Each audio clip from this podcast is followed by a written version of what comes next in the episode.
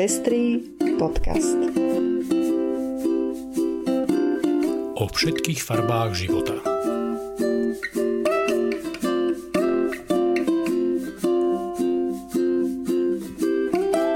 Vítame vás pri ďalšom vydaní Pestrého podcastu. Ja som Lucia Plaváková. A ja som Ondrej Prostredník. V dnešnom tematickom vydaní upriamíme pozornosť na kultúru, kultúrnu identitu, a kultiváciu verejného priestoru. A s týmito témami sa neodmysliteľne spája jedno meno, Zora Jaurová, producentka, dramaturgička, expertka na kultúrnu politiku a kreatívny priemysel, ktorá pracovala ako riaditeľka kultúrneho kontaktného bodu, zastupovala Slovensko vo výbore pre kultúrne záležitosti Rady EÚ, bola tiež viceprezidentkou Európskej organizácie Culture Action Europe bola spoluautorkou a umeleckou riaditeľkou projektu Košice Interface 2013. V súčasnosti je prezidentkou Slovenského fóra kreatívneho priemyslu, členkou Európskeho top expertného panelu European Creative Industries Alliance a prestížnej európskej siete filmových producentov Atelier du Cinema European. je tiež spoluautorkou plánu B pre Bratislava a poradkyňou primátora hlavného mesta Bratislava. Vítaj u nás. Ďakujem. Vítaj Zora, mm, začneme tak zoširšia, všeobecne, mm, možno by som ťa poprosil skoro až tak definične, definične, mm, čo je to vlastne kultúra, možno aj osobne, čo pre teba znamená kultúra, potrebujú ľudia vôbec kultúru? Eh, no, to slovo sa používa v takej verejnej debate v niekoľkých odlišných významoch a veľakrát aj také nedorozumenia alebo možno také problémy v tej debate sú spôsobené práve tým, že ľudia používajú rôzne významy toho slova. Ale v tom najširšom slova zmysle je kultúra všetko to, ako žijeme. Je to náš spôsob života, je to to, ako sa ľudia správajú, aké majú zvyky, um, je to nejaký súbor hodnôt, ktorý definuje nejakú skupinu ľudí a, a teda súbor nejakých vzorcov chovania. Uh, čiže v tej najširšej definícii kultúra je vlastne takým úplne základným mm, definičným prvkom toho, kto sme vlastne, čo tvorí našu identitu.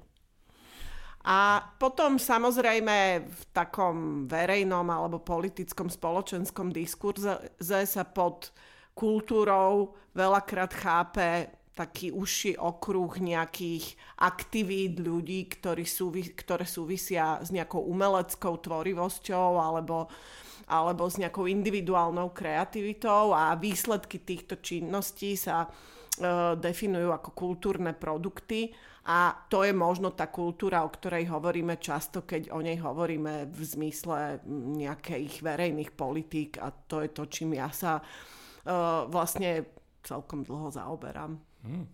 Teda, ak, ak to tak počúvam, tak v podstate je kultúra nedeliteľnou súčasťou každej ľudskej bytosti, ako by bez kultúry nemôžeme žiť. E, je to, znamená to potom podľa teba, že, že e, štát by nejakým spôsobom mal kultúru dotovať, že prístup ku kultúre by mal byť, e, keďže je to teda taká nevyhnutná súčasť nášho bytia, uvedomenia sa, e, že by prístup ku kultúre mal byť takýmto spôsobom garantovaný?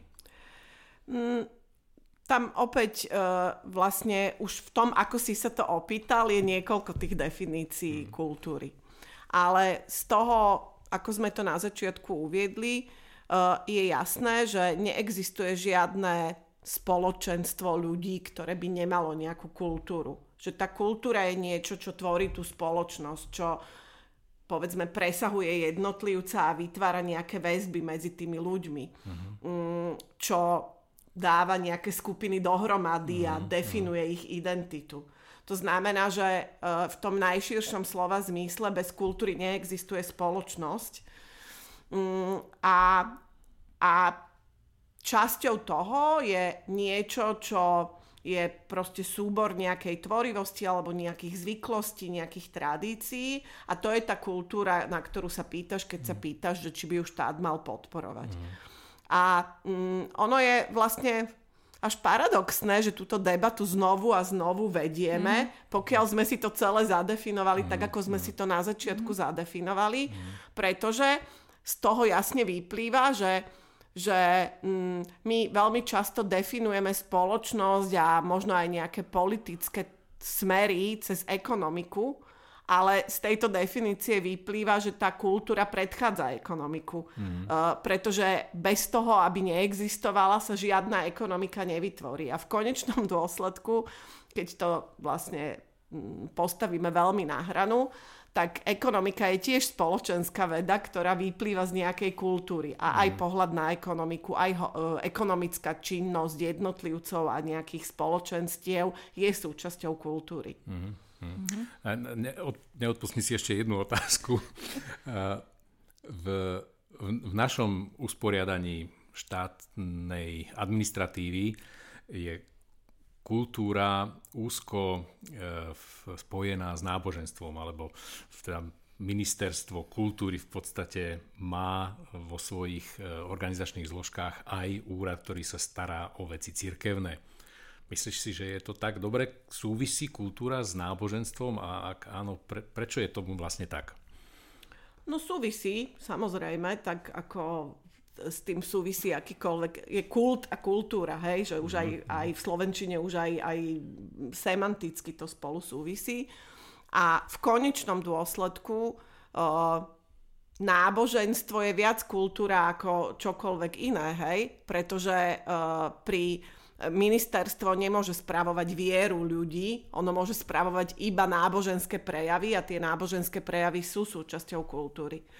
Uh, ja mám ale pocit, vlastne aj z toho, ako kladeš ty otázky a tie mhm. kladeš preto tak, lebo vlastne ten spoločenský diskurs je taký, že E, my tu ako keby dlhodobo čelíme jednému problému a to je ten, že my sme oddelili kultúru v tom zmysle nejakej tvorivej činnosti a, a nejakej um, kultúrnej produkcie sme oddelili od ekonomiky a od spoločnosti a postavili sme ich proti sebe. A v takom tom postneoliberálnom um, chápaní štátu veľmi často sa to stavia proti sebe tak, že na jednej strane teda máme ekonomiku a hospodárstvo, ktoré produkuje nejaké mm-hmm.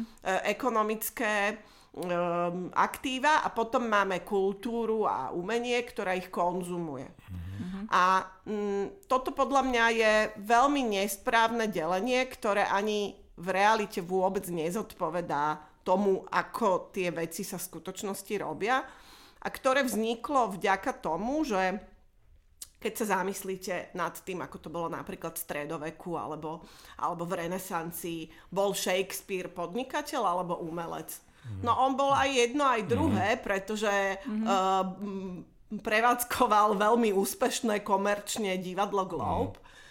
Uh, ale zároveň uh, bol aj umelec, ale v tom čase sa tieto činnosti od seba nejako neoddelovali. Hej.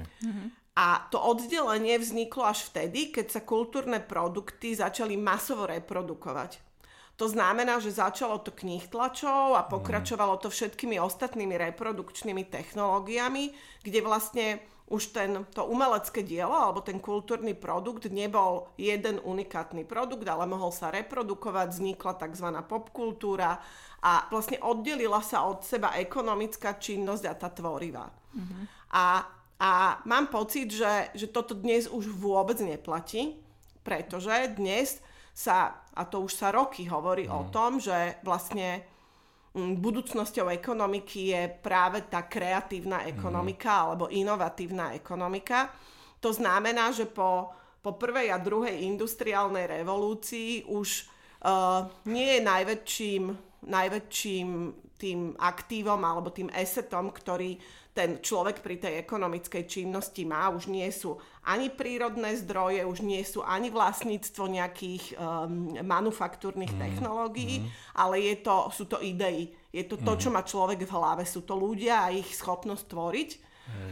A, a, a to je vlastne opäť návrat k tomu, že sa nám prelne v podstate tvorivosť a ekonomická činnosť, pretože v konečnom dôsledku peniaze sú tam, kde sú mm-hmm. idei a nápady. Mm-hmm.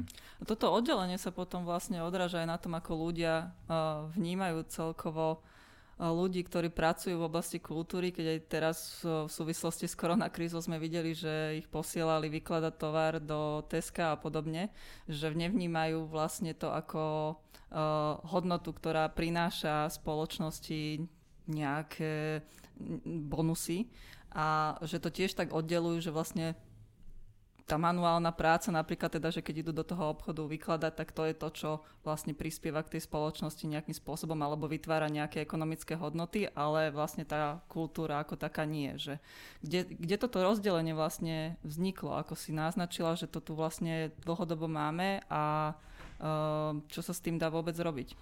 No, vzniklo tým, že my ako keby oddelujeme, uh, oddelujeme tú tvorivosť od, od kom, alebo monetizácie mm-hmm. výsledkov tej tvorivosti.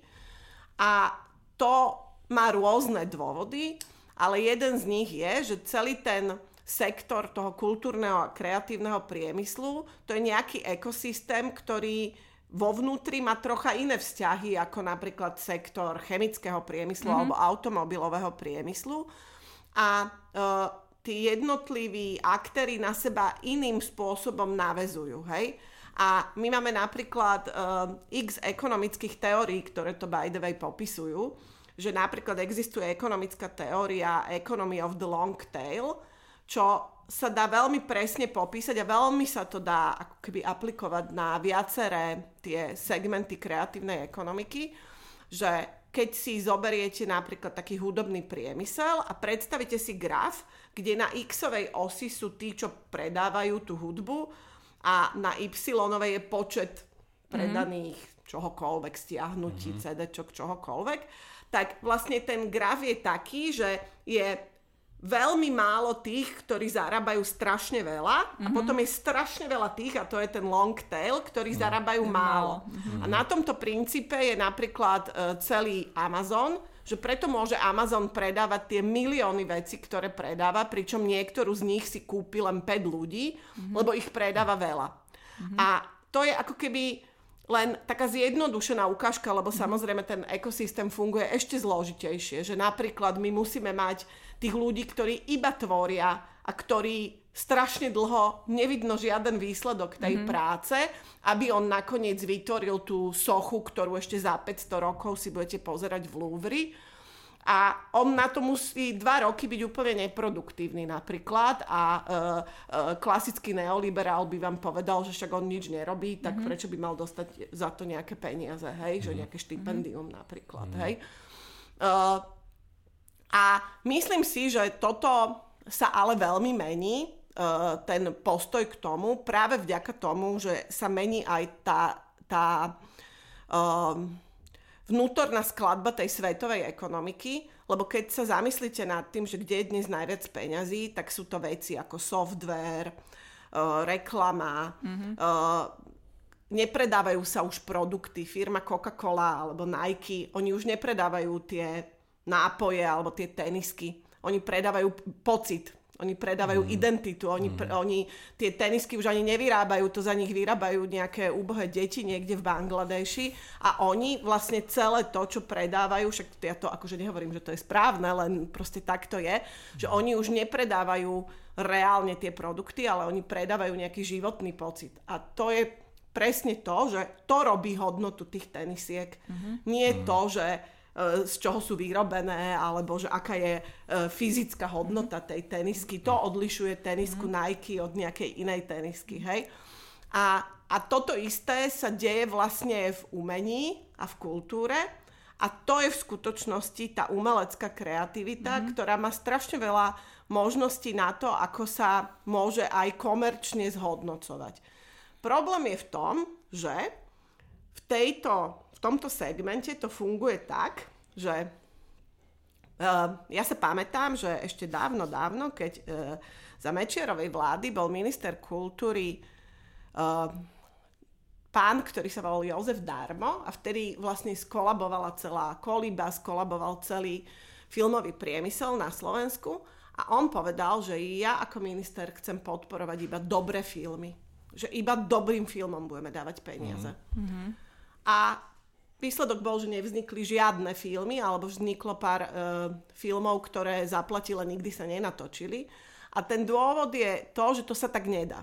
Že vy na to, aby ste uh, mali jeden fakt dobrý film, ktorý vyhrá Oscara, tak v tom priemysle musí vzniknúť uh, 500 priemerných a 2000 podpriemerných filmov, Jasne. aby na tom vrchole bol jeden ten super mhm. vysoko nadpriemerný, hej? Lebo ten priemysel musí mať nejaký objem, musí mať nejaké vnútorné väzby, tí ľudia musia sa to niekde naučiť, na tých zlých filmoch mm. sa mhm. učia na tie dobré a tak ďalej a tak ďalej. A toto je to, že myslím si, že u nás, a vidíme to teraz uh, v absolútne plnej miere, že pochopenie na úrovni štátnych politík pre vnútorné fungovanie tohto segmentu, ktorý v konečnom dôsledku obsahuje strašne veľa peňazí. A my podľa dát, ktoré máme, vieme povedať, že je e, to keby patrí to k top desiatim segmentom ekonomiky aj na Slovensku, mm-hmm. ale to pochopenie na úrovni ekonomických a ministrov financií na Slovensku je doposiaľ na veľmi, veľmi nízkej mm-hmm. úrovni a vidíme to nakoniec teraz. E, v tej kríze sa to ukázalo, že tam absolútne neexistuje ani poňatie o tom, čo tí ľudia potrebujú. Mm-hmm. A ako si spomenula vlastne, že tie uh, firmy dnes už predávajú v podstate nejaký pocit, niečo, na čo sa tí ľudia naladia.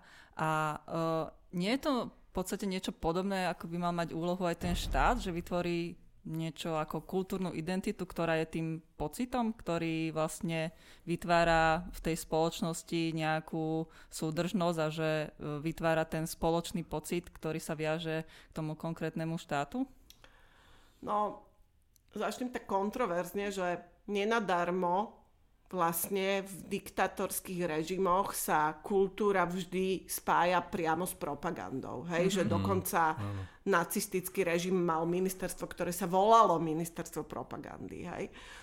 Uh, a hovorím to preto, lebo to, čo si povedala, keď dáme do extrémnej podoby, tak je to toto. A tie mm-hmm. diktatorské režimy si to veľmi dobre uvedomujú, mm-hmm. že vlastne kultúra je ten najsilnejší nástroj na, na v ich teda kontexte propagandu, ale keď to dáme do kontextu demokratických režimov na propagáciu nejakých ideí, na, mm-hmm. na predanie nejakých ideí spoločnosti, na to, aby si ich tá spoločnosť osvojila.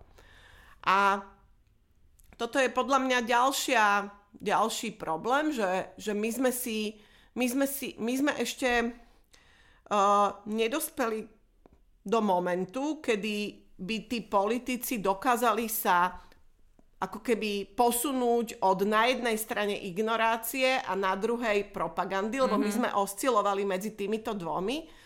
V konečnom dôsledku 40 rokov komunizmu to asi sa dosť na tom podpísalo a my sme odtedy, ako keby nikto neprišiel s tým, s nejakou víziou preto, ako využiť vlastne kultúru na tvorbu tej identity krajiny. Mm-hmm. A myslím si, že toto je na Slovensku v podstate jeden z najväčších problémov, ktorý presakuje do úplne všetkých uh, oblastí života. Uh, a to je to, že my ešte stále ako keby hľadáme tú identitu ako jeden z najmladších národov v podstate. A použila som slovo národ a vlastne nechtiac, lebo ja si myslím, že tá identita by... My, my ak sa o nejakej hovorí, tak sa hovorí o národnej identite, len ja mám pocit, že Slovensko ako samostatná krajina vzniklo v čase, kedy národné identity prestávajú byť už tak relevantné, ako boli relevantné v 20. Mm. storočí. A, a, ale na druhej strane, a to si asi všetci uvedomujeme, že mať nejakú identitu krajiny, niečo, s čím sa tí ľudia stotožnia a na čo sú hrdí, je extrémne dôležité. Lebo to mm-hmm. tvorí tú krajinu, to tvorí tú súdržnosť, to tvorí ten pozitívny pocit, že od niekiaľ pochádzam. A bohužiaľ nám sa dosiaľ nepodarilo na politickej úrovni a na spoločenskej prísť s nejakým príbehom, s ktorým by sa tí ľudia stotožnili. Akú úlohu e, v tomto všetkom pre teba hrá folklór? Lebo folklór je vlastne čosi, čo je možno, že akoby nejakým takým podhubím by som povedal, e, každého kultúrneho prejavu, ak hovoríme o tej identite. E, teda ak, ak máme mať nejaký pocit, že toto je kultúra, ktorá vyviera z minulosti toho prostredia, v ktorom som ja vyrástol, tak, tak obyčajne je tam nejaké to prepojenie na, na folklór, ale ja čakám vždy čosi viac, že, že, v, že ten, ten folklór vlastne dokážeme nejak e, zreflektovať e, v, v umení a, a že by tá identita nemala podľa mňa zostať len pri tom folklóre. No, ja ani nerada používam slovo folklór, lebo mm, folklór je aj v podstate nepresný pojem, ale to, o čom asi hovoríme, je tradičná kultúra. Mm-hmm. Hej? A tá tradičná kultúra je niečo, čo samozrejme vytvára veľmi silne nejakú historickú identitu a je to niečo, čo je súčasťou vlastne nehmotného kultúrneho dedičstva a čo je veľmi dôležité. Problém je, že u nás v 90% prípadov, keď sa hovorí o folklóre, tak to nemá s tradičnou kultúrou nič spoločné a sú to proste nejaké uh, jarmočné je, je to proste na úrovni, ako keď si kúpite plastovú panenku Máriu na púti, mm-hmm. hej? Že, mm-hmm. že aj, bohužiaľ, aj to, čo sa u nás ako keby vydáva za ten mm-hmm. folklór. Mm-hmm. A uh, na, a teda nepomáhajú tomu samozrejme a nepomáhali tomu ani celé generácie politikov, pre ktorých toto bola jediná kultúra. No. A bohužiaľ nehovorím teraz iba o mečiarovských časoch, ale hovorím napríklad aj o nedávnej predošlej vláde, kde mm. pani ministerka Lášaková vlastne nič iné nepodporovala, len mm proste niečo, čo aj samotní folkloristi a ľudia, ktorí sa venujú tradičnej kultúre, hovorili, že vlastne tým len škodí tomu, mm, lebo mm. to, čo podporuje, to sú proste naozaj nejaké jarmočné, lacné prejavy, kde to nič s tradičnou kultúrou mm, nemá mm, spoločné. Mm.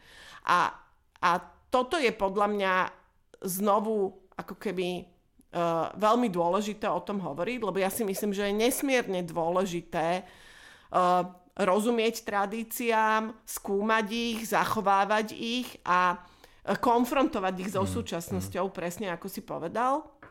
Uh, lebo to tvorí to, kým sme. Mm. Lenže to, čo my robíme, je, že my ich falšujeme, uh, my ich um, proste my za tú tradíciu vydávame niečo, čo tradíciou nie je. Mm. A ja rozumiem prečo, lebo je to za tým tá zúfala snaha hľadať tú identitu. Mm. Len si myslím, že výsledky hovoria za seba, že vlastne zatiaľ sme si my tu ako keby nevybudovali niečo, na čo by sme boli tak extrémne hrdí.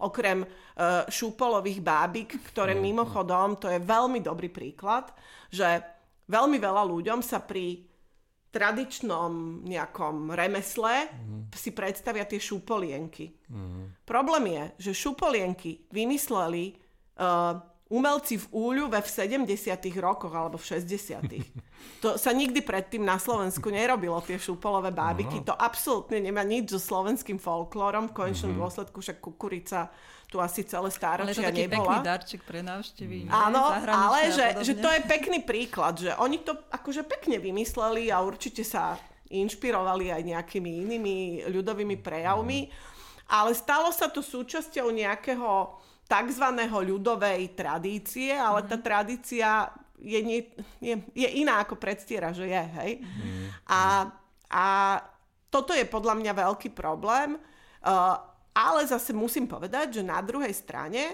uh, máme tu aj umelcov a ľudí, ktorí pracujú s tou tradičnou kultúrou mm. veľmi zaujímavo a, a tam potom vidíte na tých výsledkoch, že to je presne mm. niečo, dokážu z toho vytvoriť veci. To sú tie veci, ktoré potom nás dokážu dostať aj na medzinárodnú scénu mm-hmm. a mhm. s ktorými dokážu preraziť aj mimo Slovenska. Mm-hmm.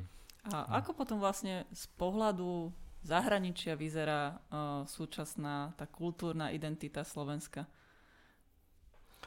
To je ťažká otázka. uh, lebo skúsme sa opýtať, ako vyzerá uh, kultúrna identita holandska, že vedeli by sme na to odpovedať.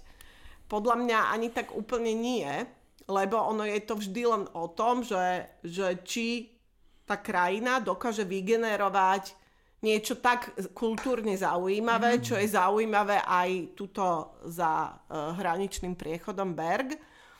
A mm, na jednej strane pravda je taká, že nemáme tu Nobelovú cenu za literatúru, pravda je taká, mm. že, že uh, sú oblasti, ktorých by sme ani nevedeli povedať nejakého svetového umelca, mm. ale potom sú oblasti, v ktorých máme ľudí, mm-hmm. uh, o ktorých ani veľakrát doma nevieme mm-hmm. a o ktorých ani veľakrát v zahraničí sa nevie, že sú Slováci. A mm, lebo vznikli a, a nejak sa tak presadili skôr náhodou ako nejakou systematickou dlhodobou kultiváciou nejakej oblasti umenia. Hmm. Myslím si, že, že v konečnom dôsledku je to ale o tom, do akej miery my dokážeme prísť s nejakým príbehom, s nejakou mm-hmm. zaujímavou témou, s niečím, kde ukazujeme, a to je podľa mňa v konečnom dôsledku najzaujímavejšie, že nie je zaujímavé. Mm, ja som toto vždy vysvetlovala, aj keď som riešila prepojenie kultúry a turizmu, že, že nie je fakt zaujímavé to, že uh, tu máme takúto katedrálu alebo hen taký kostol, lebo v každej francúzskej dedine majú tri lepšie Takisto nie je... Uh, uh, a určite, že niekoho to aj zaujíme, ale to, čo je zaujímavé, je ukazovať krajinu alebo a ľudí a krajinu, ktorí sa niečím stávajú. Že mm-hmm. vždy je zaujímavé ukazovať, ako prekonávaš nejaký problém mm-hmm. a ako sa vlastne stávaš niečím lepším, lebo to je príbeh. Mm-hmm. A myslím si, že Slovensko má ako keby paradoxne extrémne úspešný príbeh tých posledných 20-30 mm. rokov. Mm, a ja som teda sama bola súčasťou takej, takej mm, expertnej skupiny ešte za vlády Ivety Radičovej, kde bola snaha ako keby urobiť takú tú nejakú národný branding a porozprávať ten príbeh, ktorým sa stávame Mm, nikdy sa to nezrealizovalo, ale to, k čomu sme my vtedy prišli, bolo naozaj to, že Slováci podľa mňa a Slovensko ten príbeh takej nejakej húževnatosti alebo takej zárputilosti, ktorou prekonali veci, ktoré iné krajiny možno neprekonali, uh, majú zaujímavý príbeh, len uh, my veľakrát ako keby paradoxne nechceme o sebe rozprávať tento moderný príbeh mm-hmm. modernej mhm. krajiny, ktorá, ktorá smeruje do budúcnosti, ale nejak sa tak hlúpo a nostalgicky vraciame do nejakej mm. uh, bačovskej pastorále mm. ovečiek, salašov a fujary, ktorá možno ani nikdy neexistovala. No ale nie, nie je práve toto možno uh, pokus e, istých skupín e, vytvoriť tú identitu, že toto je naša identita e, v porovnaní povedzme s kultúrnou identitou iných európskych národov, ktoré nálepkujeme ako, ako tie, ktorých kultúra hm, je, ako si použijem ten pojem, úpadková, je zlá, oni sú tie proste tie národy, ktoré uh, majú rozvrat rodiny a tak ďalej, ale my máme tú dobrú tradičnú uh, kultúru a preto sa obzeráme vlastne do tej, do tej minulosti a, a, a tam snažíme čerpať. Ten príbeh je v podstate takto fixovaný aj v preambule našej ústavy, že sa viaže na tú históriu. Čiže ono vlastne už tam asi je počiatok toho, uh, že či je toto naozaj odraz príbehu Slovenska, to ako ho máme zadefinovaný v samotnej mm. preambule ústavy. No v tej ústave to začína, lebo mm.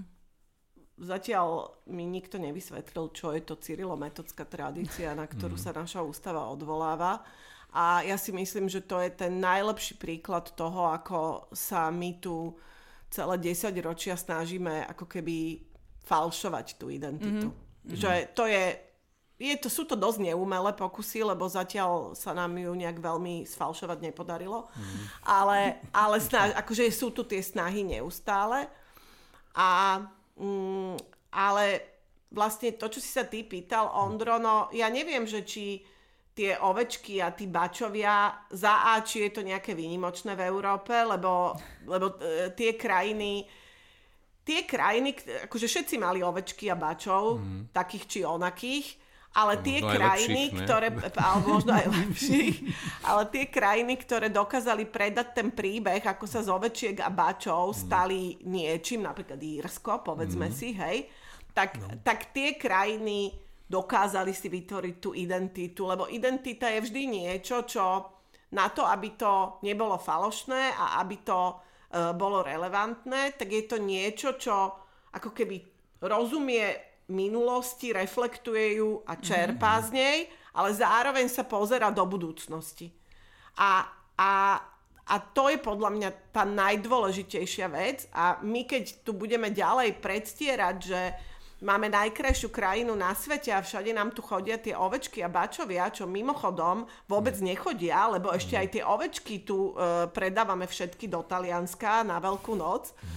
Tak uh, vlastne uh, jednak to nie je pravda a jednak uh, ostaneme proste tých 100 rokov dozadu, hoci tá krajina vyzerá úplne inak a hoci tu máme úplne iné príbehy ľudí a skupín ľudí a firiem a, a možno nejakých občianských aktivít, ktoré mm. presiahli Slovensko a ktoré hovoria o tej modernej krajine.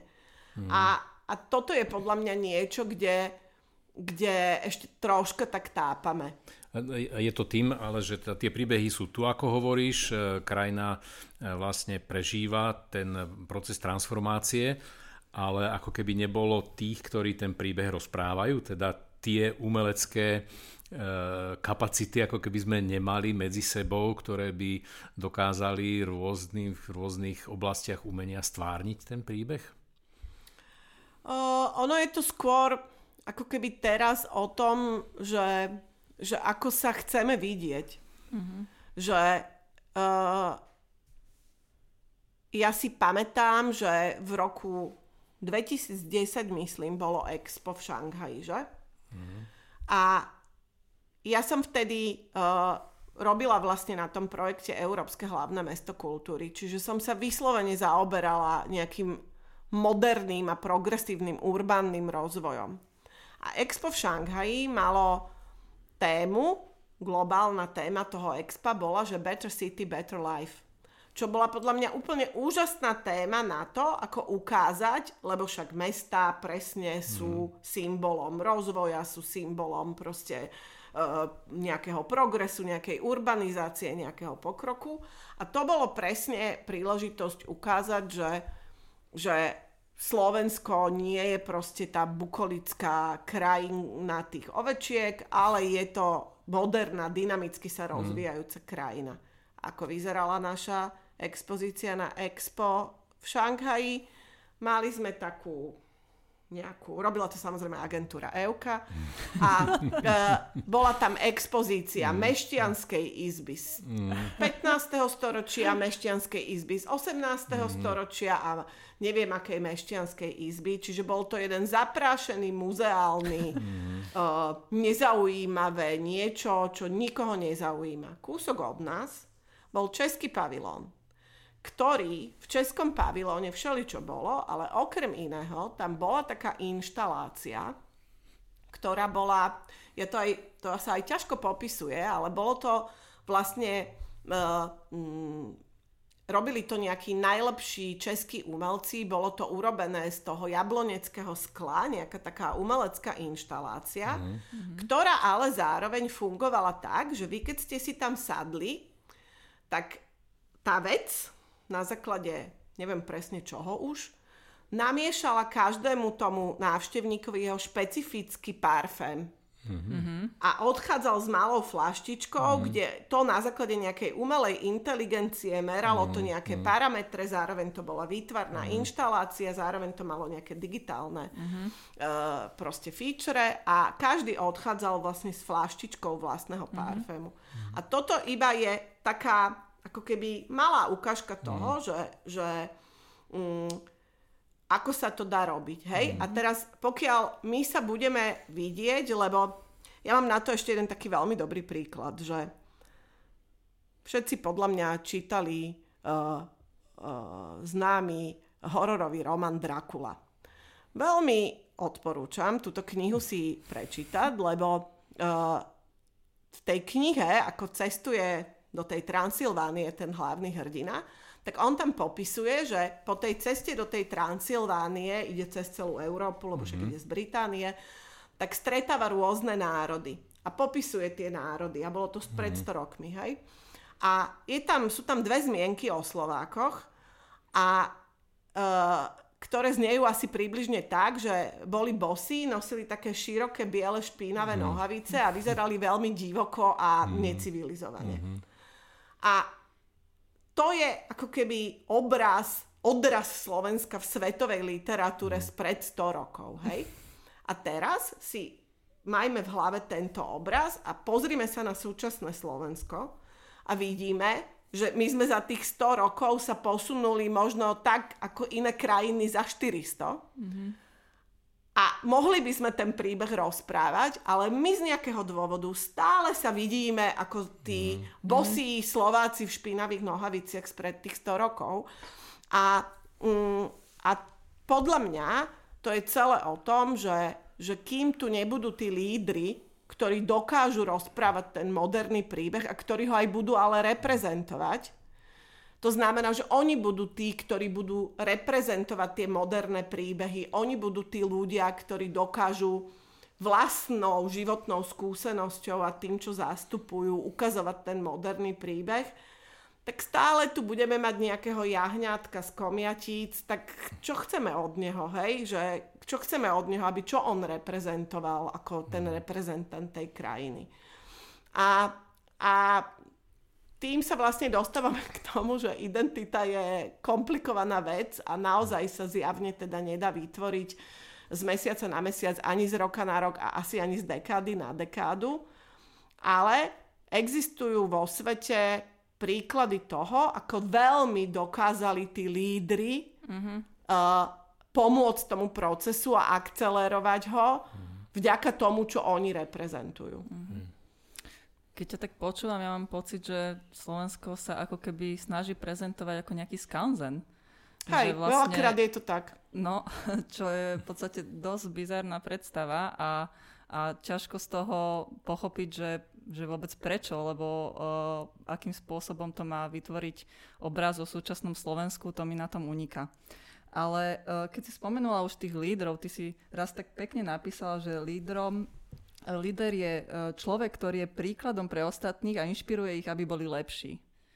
Že vidíš v súčasnej uh, politickej scéne alebo priamo vo vláde, respektíve tým lídrom by mal byť premiér, nakoľko sa on približuje tomuto uh, ideálu lídra?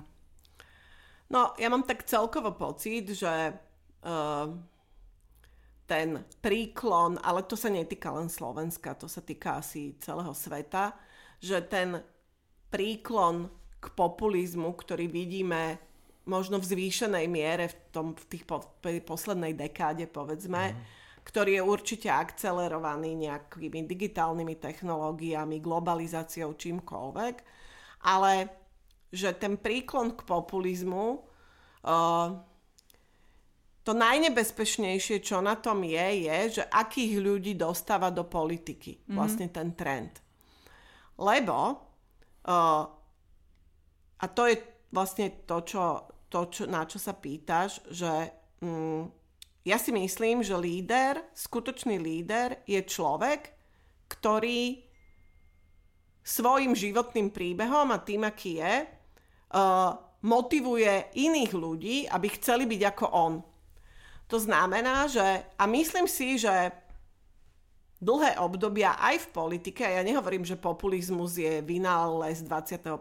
storočia, ten vždy v politike nejako prítomný bol, ale mám pocit, že, že v kritických chvíľach alebo, alebo v nejakých dlhodobom meritku uh, v tej politike stále alebo v nejakom verejnom živote tí, ktorí boli tí lídry, boli ľudia, ktorí uh, ako keby podvedome hovorili tým iným, buďte ako my.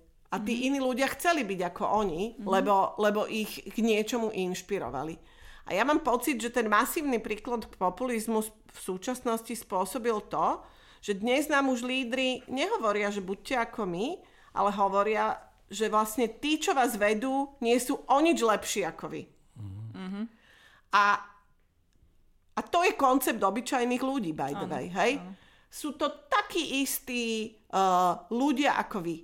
A ono je to ľúbivé a znie to veľmi po, po, populárne, mm-hmm. ale v konečnom dôsledku je to totálny degres. Ano. Pretože je tam absolútna rezignácia na to, že že tých ľudí vediem, že tých ľudí inšpirujem k tomu, aby prekonali svoje možnosti a že hovorím tým ľuďom, že môžete byť lepší, môžete to robiť lepšie, dokážete viac, ako si myslíte, že dokážete. A, a mm, ťažko povedať, že kde toto má koniec, len uh, sa obávam, že to je to je proste zrýchľujúca sa snehová gula, ktorou, mm. ktorou proste ide celá tá spoločnosť dole kopcom.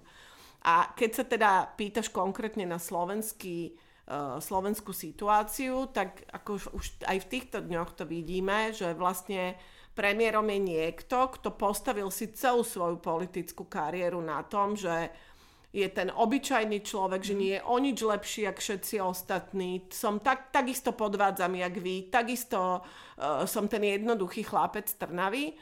A, a zjavne teda politicky sú to quick wins, ale zrazu je ten človek premiér a zrazu je premiér v kritickej situácii a tam sa ukazuje, že to zlíhava na celej čiare, mm. pretože keď nikto nevie a dnes v tejto pandémii nikto nevie, čo presne by mal robiť a, a keď všetci ľudia sú dezorientovaní, tak je ten líder, ktorý, ku ktorému by mali vzhliadať ako k tomu, kto to urobí lepšie. Bohužiaľ, tento náš líder sa chová ešte zbabelejšie mm-hmm. ako tí ľudia, ktorí mm-hmm. sú tu.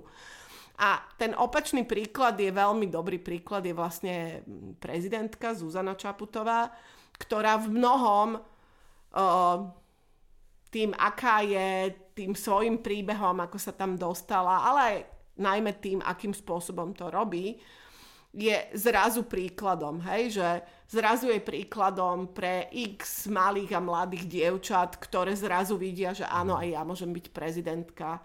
Uh, je príkladom pre x ľudí, ktorí mm, uh, povedia, o, veľmi obdivujem, ako dokáže pokojne a zmierlivo konať a nie naopak reagovať impulzívne a tak, ako by som ja reagoval možno, mm-hmm. hej. Čiže, čiže mm, mám pocit, že ten fatálny nedostatok lídrov vidíme naprieč celej tej západnej demokracie a v konečnom dôsledku Trump, e, celá táto nočná mora štvoročná a, a v podstate aj Brexit a v podstate aj, aj viaceré veci, ktoré sme si 5 rokov dozadu nevedeli predstaviť sú toho príkladom a ja len dúfam, že ono vlastne tá spoločnosť nejako pochopí v jednom mm. momente, že to je neudržateľné, nežiteľné a že, ju, že keď ďalej bude v tom pokračovať, že ju to úplne rozloží. A tiež dúfam a troška sa to deje, že možno práve táto pandemická kríza ukáže, že kto sú tí, ktorí to skutočne dokážu zvládať lepšie a kto nie. Mm-hmm. A vidíme to napríklad, že krajiny, ktoré vedú ženy, tak sa im darí troška lepšie ako krajinám, mm-hmm. ktoré vedú muži, čo tiež podľa mňa do istej miery o niečom hovorí. Uh, uvidíme, neviem. Hovorím, že, že mám pocit, že tá kríza leadershipu a, a nedostatok skutočných lídrov je jeden z najväčších pro, mm-hmm. problémov západnej demokracie v súčasnosti. Hej. A ty si vlastne vedľa seba postavila teraz tie uh, dva politické archetypy, ktoré na Slovensku máme, teda prezidentku Zuzanu Čaputovú a, a premiéra Igora Matoviča. Oni boli zvolení nie až v tak veľkom časovom odstupe, čo si myslíš? Lebo že prečo to je? Lebo vlastne práve u e, Zuzany Čaputovej zafungovalo to, že, že my chceme na tom mieste mať e, niekoho, kto je inšpiratívnou osobnosťou e, a, a teda chceme, aby nás reprezentoval niekto, v kom sa vidíme, kto je to lepšie, naše mm-hmm. lepšie ja. Ale, ale už keď sme hľadali lídra na stoličku premiéra, tak ako keby tam fungovali nejaké iné, nejaký iný dopyt. Že tam už sme ako keby nechceli mať uh, toho, to lepšie z nás, ale, ale možno to, to ráznejšie, to divokejšie, alebo čo. Že možno, že to je v tých, uh, tak ako je rozvrstvená tá, um, tie funkcie v demokracii, takže tam chceme obsadiť tie funkcie rôznymi typmi ľudí. No ono sa to asi ťažko porovnáva, lebo asi tie prezidentské voľby, kde sa priamo volí jeden človek, majú úplne inú dynamiku ako parlamentné voľby, kde ľudia volia strany a kandidátov a poslancov. A, a určite o tom sa popísalo x múdrych kníh, že vlastne tá nejaká túžba po takom tom alfa samcovi, nejakom lídrovi na Slovensku je. Paradoxne ja si nemyslím, že napríklad súčasný premiér toto reprezentuje. Mm-hmm. Že, že aj tak ako podľa mňa a asi aj jedno, aj druhé bola z istej časti súhra rôznych okolností. Mm. Možno keby mala Zuzana iného protikandidáta. Hej, uh, takisto aj, aj ten Matovič vlastne vyhral na poslednú chvíľu. Mm a tak ďalej a tak ďalej. Ale, ale... túžbe ľudí poraziť e, smer. Presne mm. tak, presne tak. Čiže ja si myslím, že aj jedno, aj druhé je do istej miery protestná voľba. Mm-hmm. A uh, čo je spoločným znakom podľa mňa obidvoch tých vecí. Mm-hmm. Uh, ale ukazuje to, že ako, aké úskalia má tá protestná voľba. Že ona niekedy môže dopadnúť dobre a mhm. niekedy vlastne môže dopadnúť na celej čiare zle.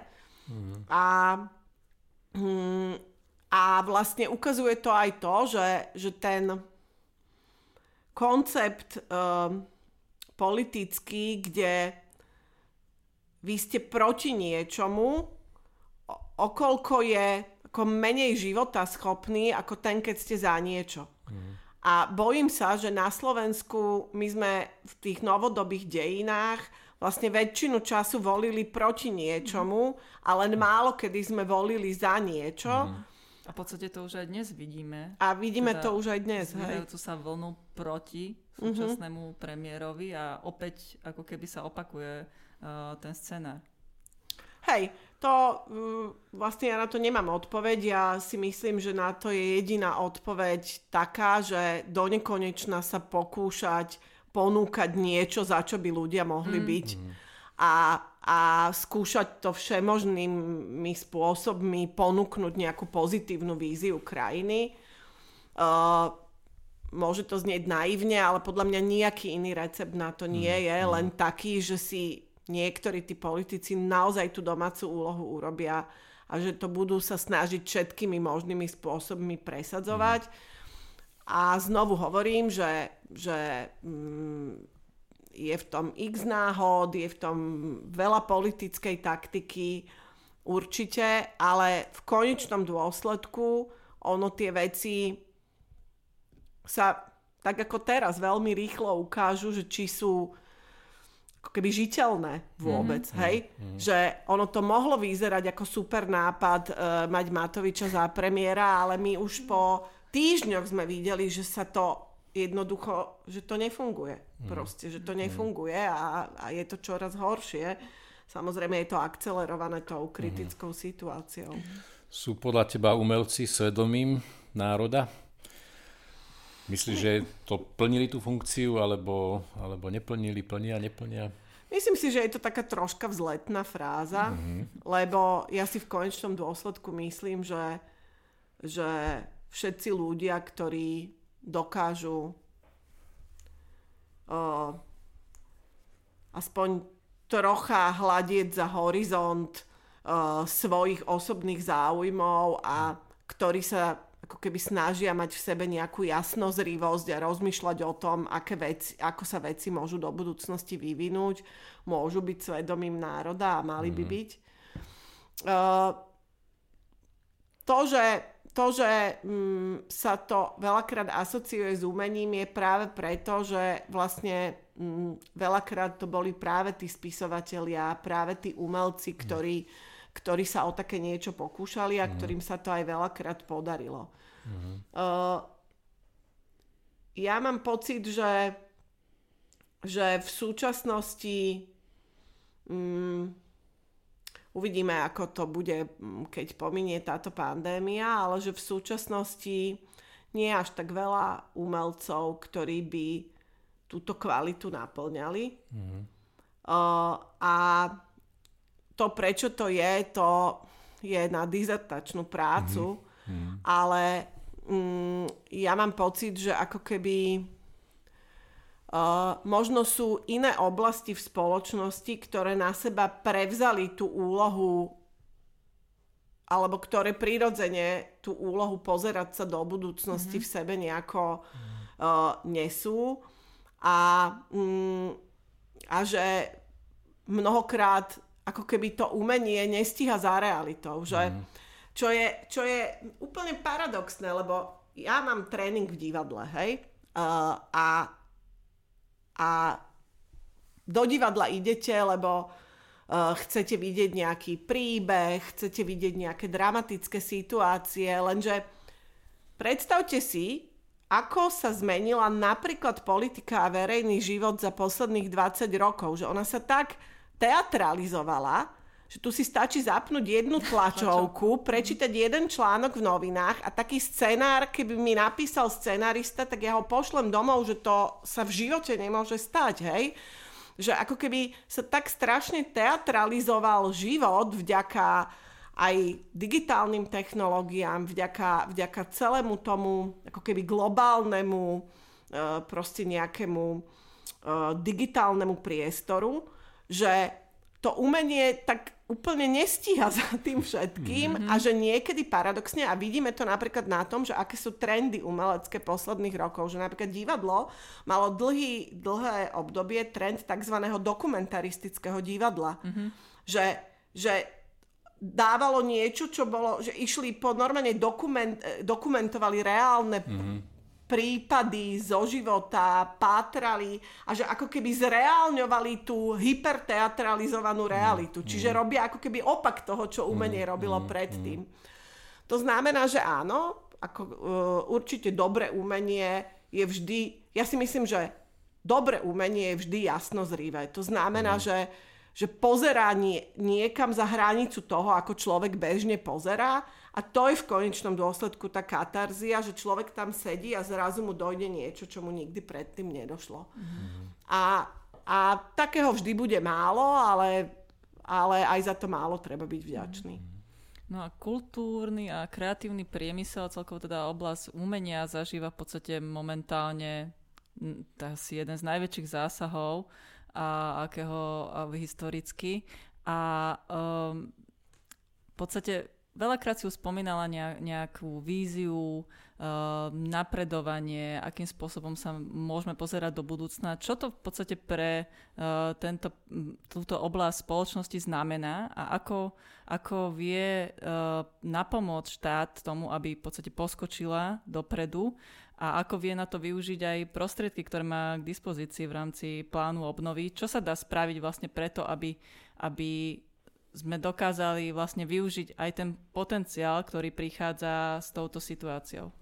No to je niekoľko otázok, lebo, lebo vlastne mm, to, že čo sa dá preto spraviť bez ohľadu na to, že máme dnes pandemickú krízu, je jednoduché, že musí prísť vláda, ktorá bude mať kultúru ako jednu z priorit. Taká mm-hmm. tu ešte nebola doteraz.